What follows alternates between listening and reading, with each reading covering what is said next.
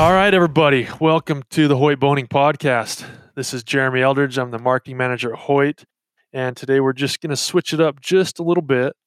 We've got Alan Bolin, our normal host, with us, but he just got back from 28 days of hunting. Uh, he spent a bunch of time in Alaska and he's been doing this trip up there for a while. And I'm so curious about it because it seems like it's a trip most of us could go do and Alan's kind of hinted that it's yeah, it's super obtainable, man. It's affordable. It's it's you know it's an adventure. So, man, I want to ask him about it and get some information. So, Alan, dude, welcome back. You were gone. Hey, thanks. All of August. Yeah, 28 days out of August, I was gone in the bush, like out of out of uh, completely off the hook. So yeah, it's it was it was long actually. Uh, you know, I've done lots of like you know 15 16 day excursions but but 28 days was a was a long time. I did switch locations halfway through but still it was it was a long trip. But yeah you know um sitka blacktail deer hunting is um it's an amazing amazing adventure. And i've been telling people about it. You know I, i'm a mountain goat outfitter in british columbia and it is no different than mountain goat hunting it, it it feels like the country is the same. You're up in the really? in the high alpine. It's yeah. cliffy. It's brutal. It's rugged. You're up above the tree line. You're you're camping in this very adverse com- conditions with awful weather. I mean, you have to have a lot of toughness. You cover you can cover a lot of ground. It it it really reminds me a lot of mountain goat hunting, except there's way more game and you, you, if you wanted to, you could shoot multiple deer. Um, it's it's a How many it's tags an absolute blast. Uh, depending on the area, the area I was hunting, you can get four tags. Oh um, wow! I've never killed more than one buck, but I, you know, I and I usually spend a couple weeks looking for the buck. I mean, it's like I'm super picky on on what yeah. I want to shoot, but um, but yeah, I mean, you have that option, you know. Um, but you know, I was in Southeast, Jeremy, so like you know, people talk a lot about um, the deer hunt on Kodiak. Yeah. Which I've been on Kodiak hunting bears, uh, but I, I, you know, so I see the deer and and it looks like it'd be awesome, but it's very different. It's it's um, from what I'm talking about. So. Because um, I got my sights set on that. Like I, am planning a hunt for next year there. So okay, I'm curious to see, you know, how your experience is different than that. Yeah. So Kodiak would be more set up for like day hunting and, yeah. you know, either off, you know, you could do it out of a cabin or off of a boat or off of the road system. And you could have a base camp and, you know, it, it's, it's classic, you know, the, the whole Sitka blacktail deer on, on Kodiak Island is, it's almost nostalgic. You know, you hear all the stories of, you know Chuck Adams and, right. and Jack Frost and all these guys like you know for the last 40 years they've been hunting these these blacktail bucks and it really it's super super cool um, but the southeast Alaska thing is way different it is much more now I, I've heard you can go hunt them late in the rut and that would be more of a base camp type hunt but I'm talking yeah. about the early season alpine hunt okay. it is an absolute backcountry backpacking northern adventure. Just like sheep hunting, goat hunting, mountain caribou hunting. It's I do all of those every year and the blacktail hunt is every bit as exciting if not more. If not more. Wow. And you can do Dang. it alone. You don't have to hire yeah. a guide. That's what I was just going to say. So it's that's where the affordability probably comes in is it's a it's a DIY adventure um, you get this like just like you're saying you get the same terrain and the the adventure of backpacking in and you get all that as a that you get on a sheep hunt or a goat hunt, but uh, man, probably a fraction of the price. And those blacktail deer are way cool. Like I can't wait to get up there and try and fill my tag with the, with a blacktail. So um, anyway, yeah, I love to hear more about it. I, I can't wait to hear. I heard you kind of hinted that you shot a good buck. Yeah. And you gave me a quick glimpse of a picture, but you you were being a little stingy with it. But yeah. So it sounds like you had a good hunt.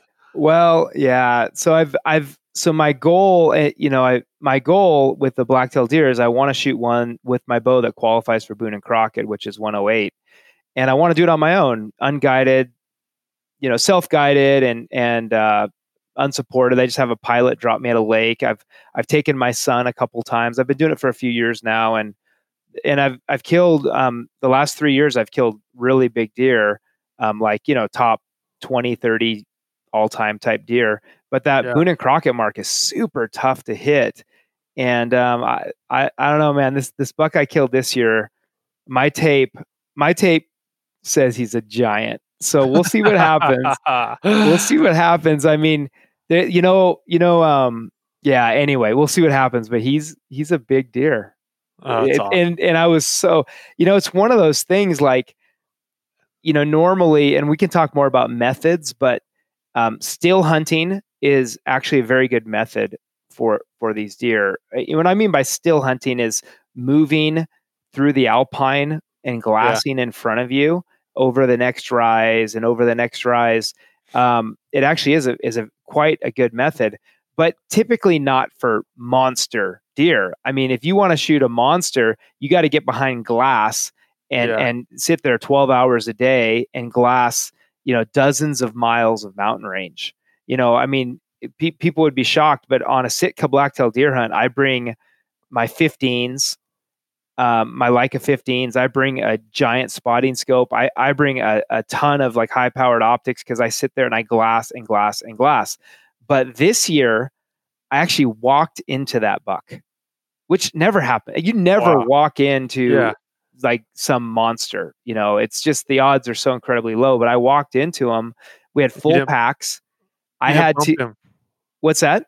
Did you bump him?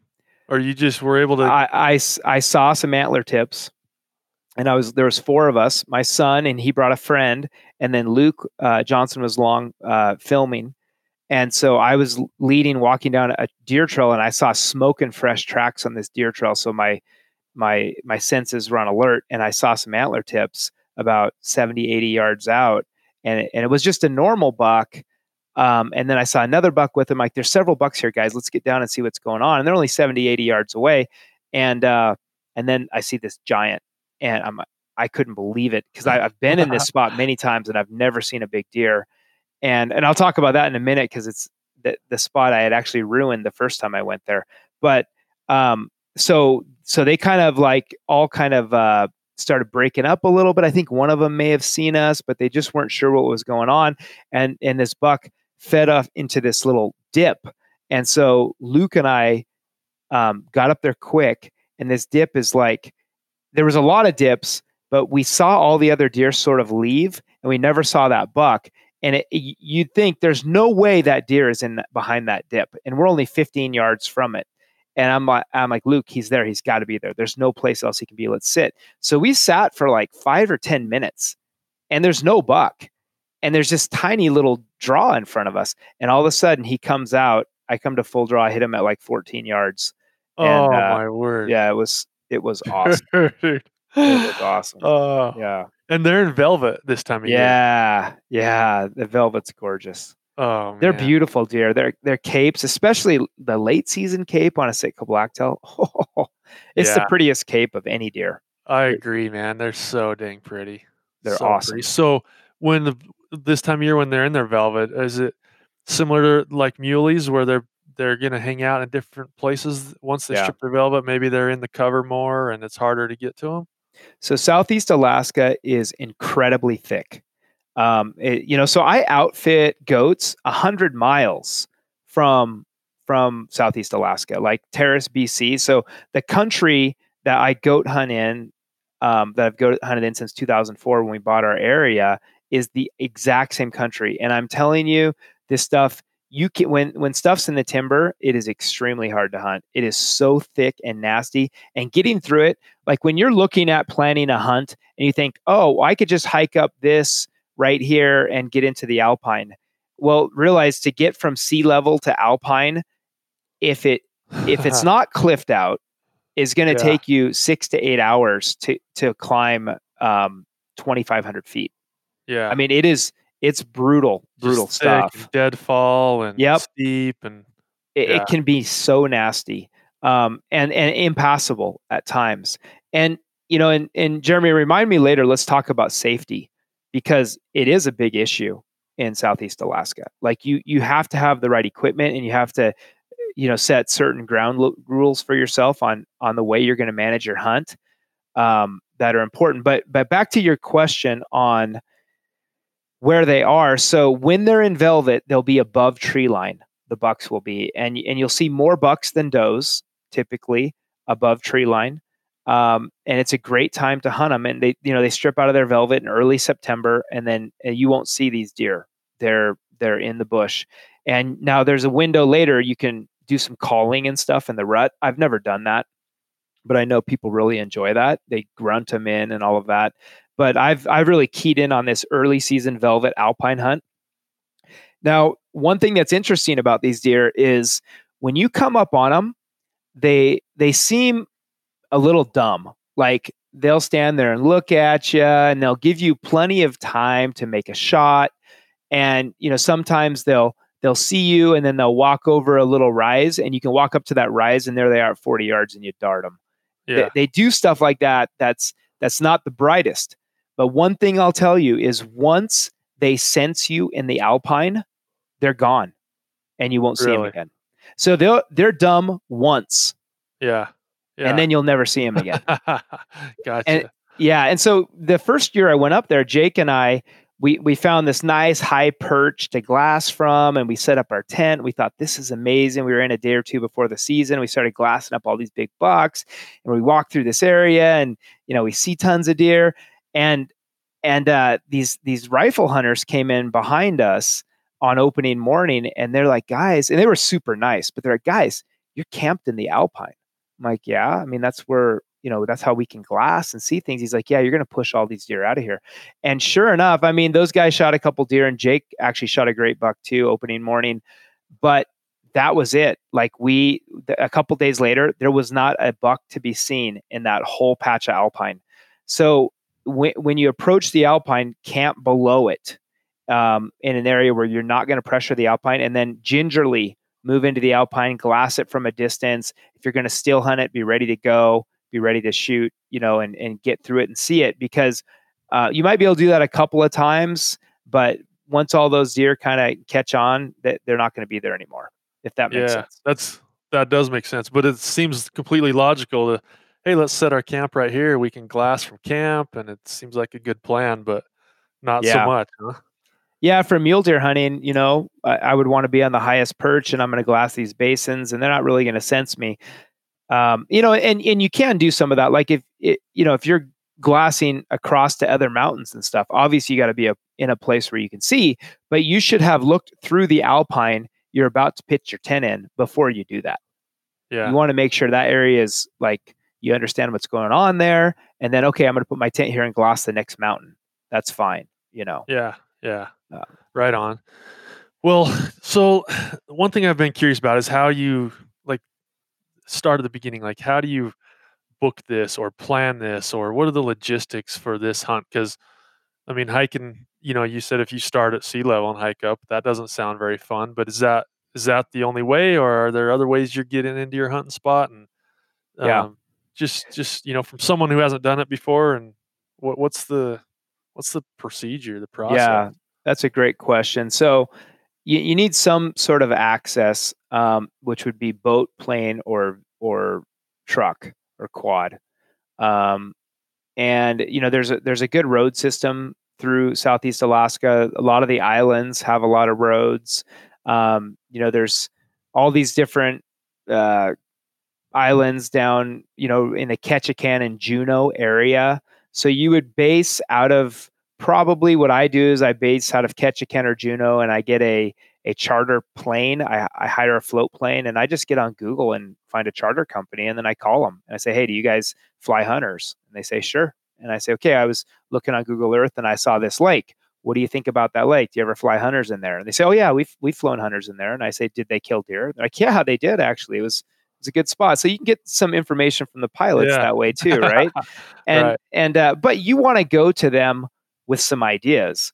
You know, it's like it's like calling a biologist for the state. If you say, "Hey, where do I go hunting?" I mean, that's not a very. I, I don't know that they would be very inspired to share a lot of information. But if you say, "Hey, I've been looking on the maps. Here's the different areas I've been looking at. Here's what I've heard about this area. What do you think?" You know, and you have, you know, you you bring something to the conversation, they're more likely to share back. Right. And so, so that's what I've done. I've I've flown into de- several different lakes. Um, I've I've flown in sea level as well. You can fly into the ocean and then hike up. Um, you want to target alpine, which you know what that looks like on, on a map. If you're looking at a topo map, it's going to be all white. Um, if you're looking at Google Earth, you'll you can tell where there aren't trees. You want big Yep. areas like that, and there's going to be deer there. Um, there's a there are big road networks, and I I have friends who've rented cars, rented rented the truck, and and they they they drive in, into and they find high spots where logging roads take them pretty high, and then it's just like a, a mile or two to the alpine, and they actually day hunt that sometimes like that. But I, I think it would be much more effective to take a light camp and stay. If you find a little patch of alpine, you have a truck. This is what I would do: is I would plan two to three days, and I would hike up there and I'd take a tent and a light setup, and I would look over that alpine for two or three days. Then I'd go back to my truck and I'd find the next spot and I'd do the same thing. And if I were looking for a big buck, which that's kind of how I like to hunt, um, you know, and, and these big bucks, they're, you know, these these Sitka blacktail deer, I've found that I have to look over more than a hundred bucks before I see a four by four. oh, really? That's how rare they are. Yep. So and and and a hundred bucks is a lot. I mean, it's not like you're, you know, I mean, it might take you a week in the alpine to see a hundred bucks.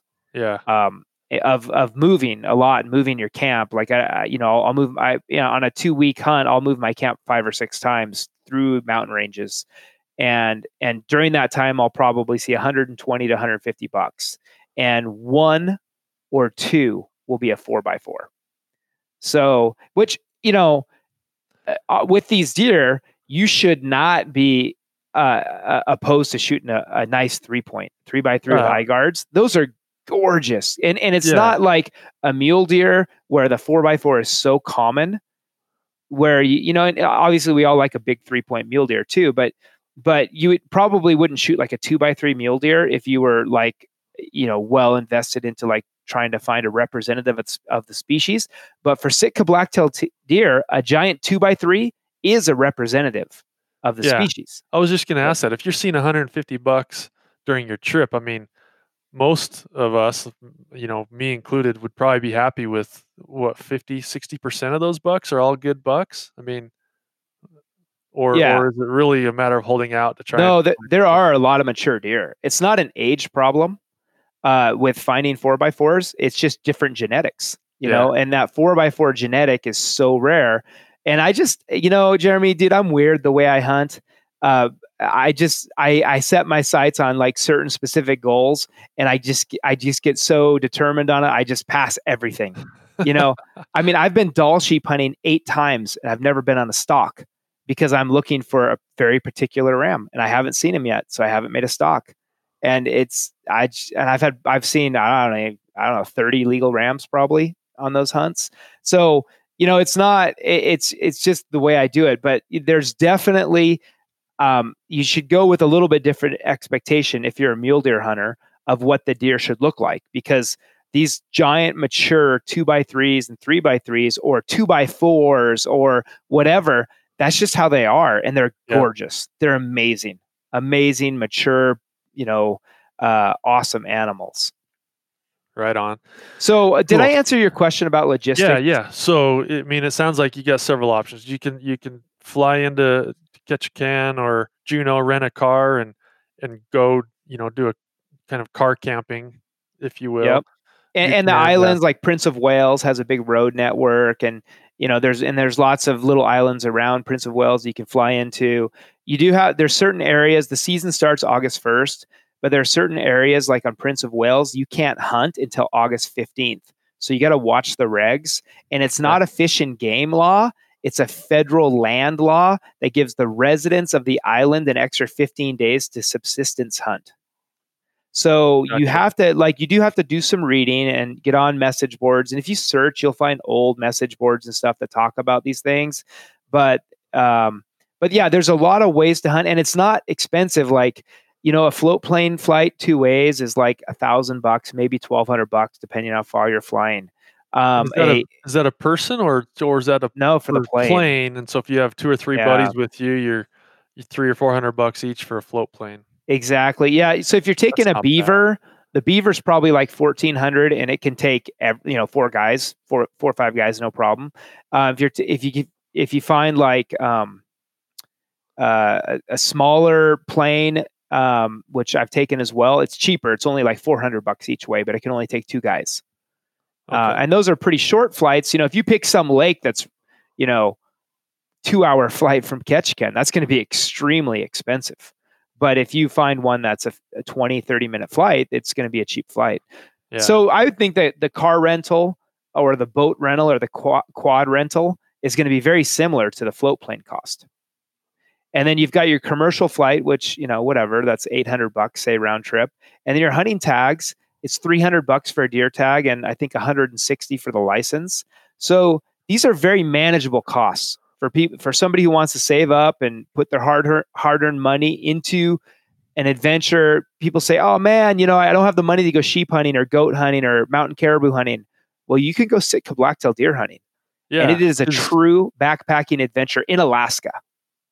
Yeah, I mean the, the all those costs you just listed, you're you're fifteen hundred bucks to two thousand bucks at the most, which that's still a chunk of cash. But I mean, the the guys are paying three, four thousand for a whitetail hunt, That's six day right. whitetail hunt. You know, so it's just a matter, I guess, of priority and, and what you want to do and what you want to go experience. But that's, I mean, that's obtainable. That's It that's is. pretty cool. You know, Jeremy, people um, overestimate how difficult it is to hunt in Alaska. I do so much self-guided hunting in Alaska. You know, I've I've gone caribou hunting multiple times, three times, like big trips. Um, last time I this is how easy it is. Last time I I was going caribou hunting, we our plane got canceled and we got stuck in in Anchorage for like three or four days in Anchorage with nothing to do. So I'm like, I'm not going to sit here with nothing to do. So I pulled out the regs. I went to Walmart or something and got the regs, read up on the bear areas, and found a bear area that was open an hour out of town. I bought a bear tag for cheap and I had a rental car and we went bear hunting. And my buddy got on this bear. We got, I mean, just super close to killing a great black bear. And we had three or four days to do nothing. And we went black bear hunting in Alaska. We didn't know anything. We had a car and the regs. Yeah. That's how easy it is. Anybody can do that. Yeah, it can it can seem intimidating. I mean, it's Alaska, right? It can definitely seem intimidating, but um, that's good advice. It, it's it is. I mean, it's something you know you can pull off pretty easily. Uh, Yeah. So awesome. Well, what's the? I mean, you talked a little bit about the train. I mean, it's you know in the Alpine. What what about the weather this time of year? Is it is it like hunting mule deer? It's hot and sunny, or is it rainforest type stuff? I mean, what do you got to be prepared for? It is literally a rainforest. It's a coastal rainforest. Yeah. So um, it is. It's super wet, and you've got to be prepared with with good gear that that um, keeps you dry, and and also some some skills and and um, understanding of how staying dry works. Um, but yeah, be ready to to to get wet. Be ready to spend days in your tent. Um, the first year I went, the weather was gorgeous out of 14 days, or maybe that was only 12 or 13 days, but we only lost maybe three days to weather where we couldn't get out of the tent. Um, last what, year, what like why can't you get out of the tent? Is it is it fog or raining so hard or what? fog and rain. Yeah. So it just becomes. I mean, it's just so raining so much is just why you get out, and the fog, I guess, could be. the fog's the you're in issue. the cliffs and stuff. That's yeah. is that what the issue is? It's a it's a safety issue with the fog, Mm-hmm. or you just can't see any animals. So what's the use getting out? Yeah, that that's it, Jeremy. And and I, it, it's it's different. Like so, if you're hunting um, the interior, like say you're hunting the Yukon, for example, well, you can easily get rain where the clouds are way above the mountains, and so it's raining all day, but you can still see.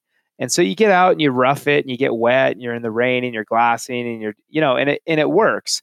And you know I recommend glassing shelters and things like that. You can sit under and glass and you can still hunt and the, the rain comes and goes and it gets clear and and it's workable but when you're on the coast those clouds come in low and they hit the mountains and so you can't see 20 30 yards and so to Wow. just walk around in the fog when you can't see 20 to 30 yards looking for deer, getting soaking wet.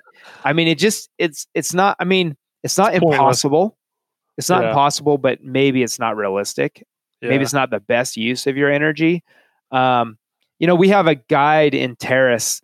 Mo- you know, when it's like that in Terrace, most of us say, "Hey, I'm not getting out of the tent. I can't see 30 yards. It's pouring rain. I'm I'm just not doing it." And you'll stay in the tent three or four days sometimes. But we have this one guide, Brad, who says, "I'm getting out every single day for an hour, no matter what. I don't care what it's like." And he gets his client out of the tent, and they go on a hike. And he has, over the last 10 years, killed a couple goats doing that. So it does happen. So it's it, Yeah. maybe it is a good investment. I, I I try to I try to be smart. You know, you don't want to get soaking wet. That comes back to judgment and safety. Um, you want to make sure you always, no matter what, that you have a tent and a dry sleeping bag and at least one layer of clothing that's dry at all times. You never ever get everything wet. That's when it becomes a safety issue. yeah, and so sure. You can get pretty dang wet as long as you have a tent and a dry sleeping bag, you know, Yeah. Um, because you can always go back to that. Now, finding it is another issue, another safety issue. but, you if know. yeah, if fog comes in while you're out, and you got to get back to your tent. Yeah, Yeah. I I highly recommend that nobody hunts backpack hunts Southeast Alaska if they do not understand how to use topo maps and GPSs. Because when it fogs in, I don't care how good you are, I don't care how good your sense of direction is. When you can't see 20 yards, I'm telling you, you will get turned around, you will walk in circles, you will not find where you're going Yeah. and you will you will not find your tent and it, it becomes a safety issue you have to understand you have to have downloaded topo maps because you know there's no cell coverage so you download them before you go you have to know how to use them and read them so you can read where the ridges are where the valleys are all of that and then you always mark your tent i mean i i use a, a gps watch and i have my inreach and i have my phone so i have triple redundancy on camp I, I can get to camp. I can always get Yeah. to my dry sleeping bag and tent. Um, and then being able to navigate. I mean, if you can't navigate with GPS, and excuse me, with topo maps, um, then you, you could just never hike when it's foggy and just stay wait until it's clear to to navigate. But you at least need the ability to do waypoints because if while you're out you get fogged in, you got to be able to get back. Yeah, exactly. Man. Yeah, a lot of things you don't think about, but it's pretty critical for sure. It's So- gnarly country, man. It really is gnarly. It's Yeah. oh, So how many days were you guys stuck in your tent this trip? I mean, how many days were you you have 14 days there? It was terrible. Really? 11 days. 11 days in your It- tent? Terrible, Jeremy. Dude, and what and do you everybody Yeah, no kidding. What do you do? do? You just take everybody said this is the worst year that they've seen in 30 years.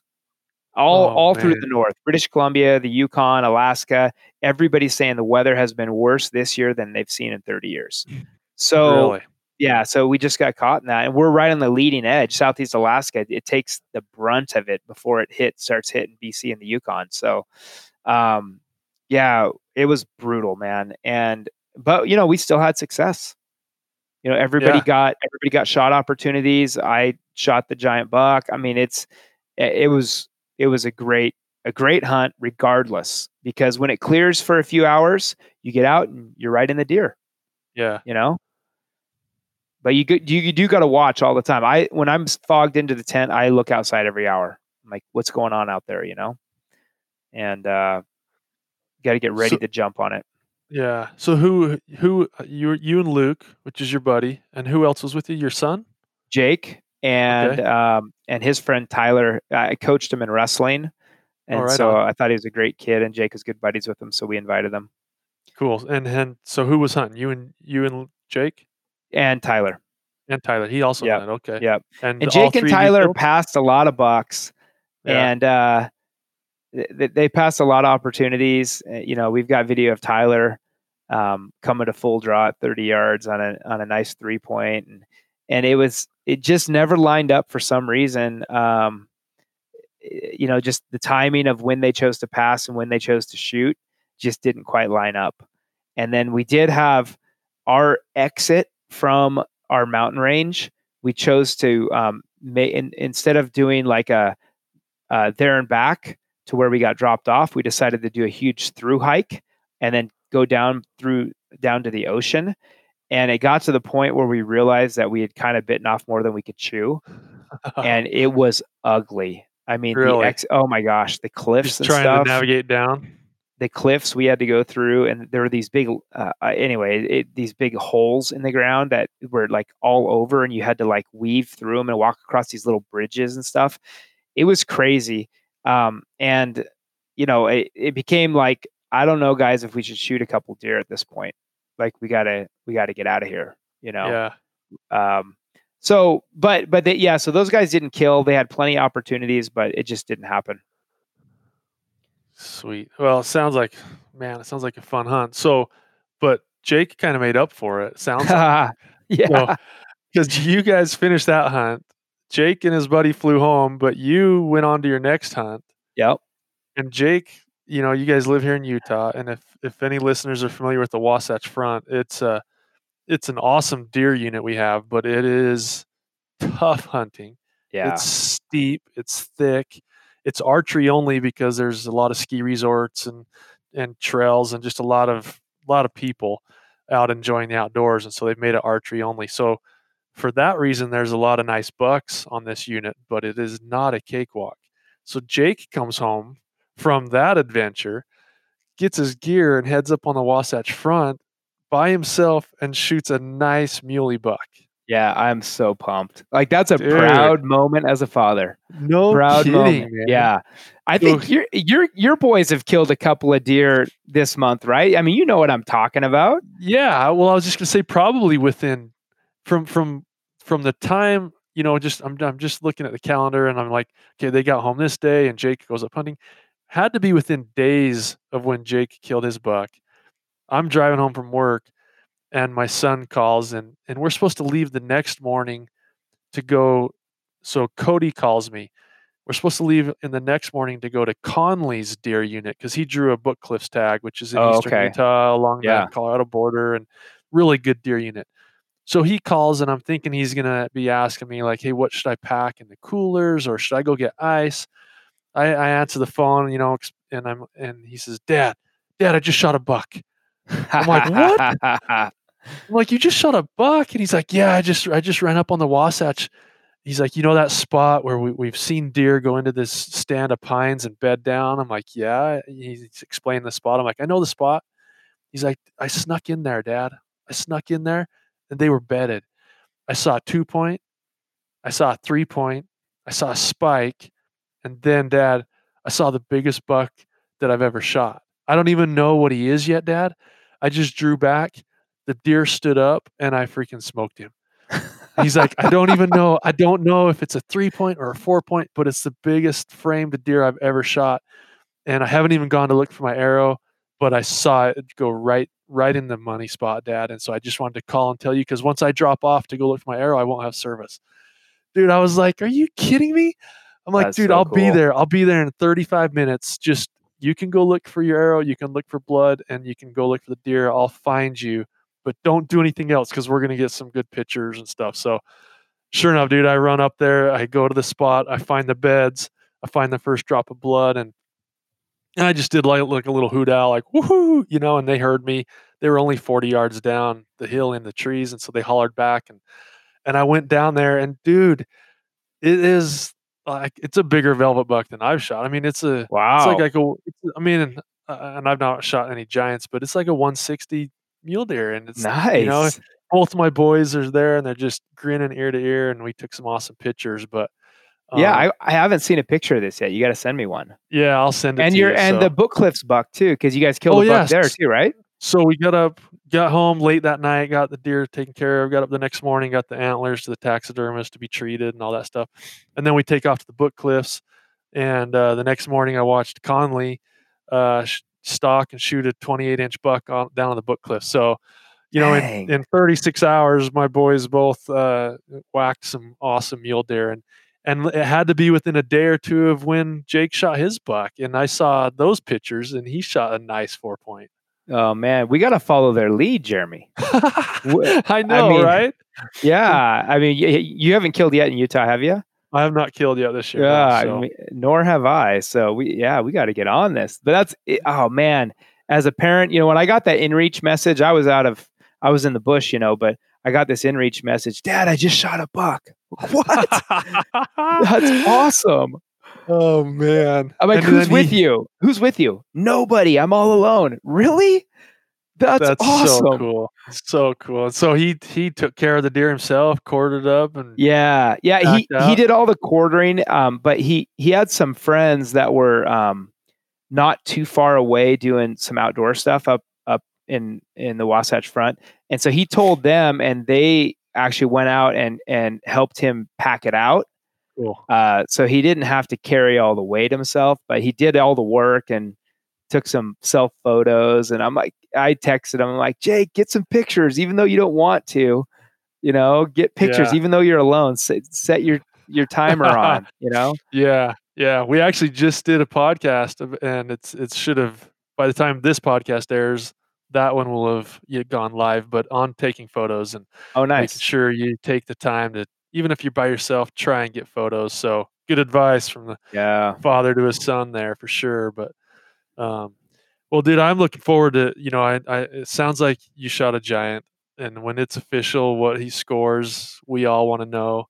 Um, it's interesting. We we talked uh, recently to Chuck Adams, and he said that was, um, you know, he's he's shot a lot of world records. Yep. And a lot of them he thinks a lot of them he thinks are not obtainable. He says, but he says someday someone's going to break the blacktail, and someone someday someone's going to break the Coues deer, and he had a few, you know, but Yeah. Mountain um, caribou. Mount Caribou was one, Yeah. yeah. So he kind of knows his stuff, but um, so it's interesting to hear him say that, and then you, you come home with you know some giant, and I'm not saying it's a world record. Well, I'm who just saying knows? I can't wait to hear, it, dude. But I, I I can't wait to have them officialed. Like it's it's it's a pretty exciting deer. I'll tell you that. right on. More than I expected. Cool. So- well, dude, um, it's been fun catching up on your hunt. Um, if guys are interested, I mean, I'm sure you're open to you know some guys reaching out to you if they Sure. just want to get a few more details. If this is on their list, like, man, I got to go do that. This sounds Yeah. amazing. Um, we can we can connect some guys with you. Just Yeah, get a few DM me on. Instagram. That's the best. Right on. Yeah. Perfect. Cool, dude. Well, you got anything else? No, that's it, man. I, it's a it's a pleasure to talk to you, Jeremy. And um, these uh, these these podcasts have been very interesting. I'm I'm so impressed with what you guys are doing. I I feel like um, you know um, th- th- they've everything I've heard so far on uh, from our guests that that I've been involved with, and then uh, you know Danny as well. There's a there's a lot of credibility. It's Oh, yeah. it's, it's nice. It's Yeah. really nice to to see that. Yep, yep. And it's been such a fun project, and and um, I'm just glad you're back in town, so you can get back and uh, start. I'm back in recording some more town for a couple days. well, we're gonna we're gonna make the best of it while you're here. This is a tough time. We're all out hunting, but um, yeah. we got to keep uh, keep recording podcasts. So, Right on. Well, I leave next Thursday. Let's do another one. all right, man. Sounds Okay. good. Thanks, Jeremy. Thanks for tuning in, everybody. We'll catch you next time. All right, bye.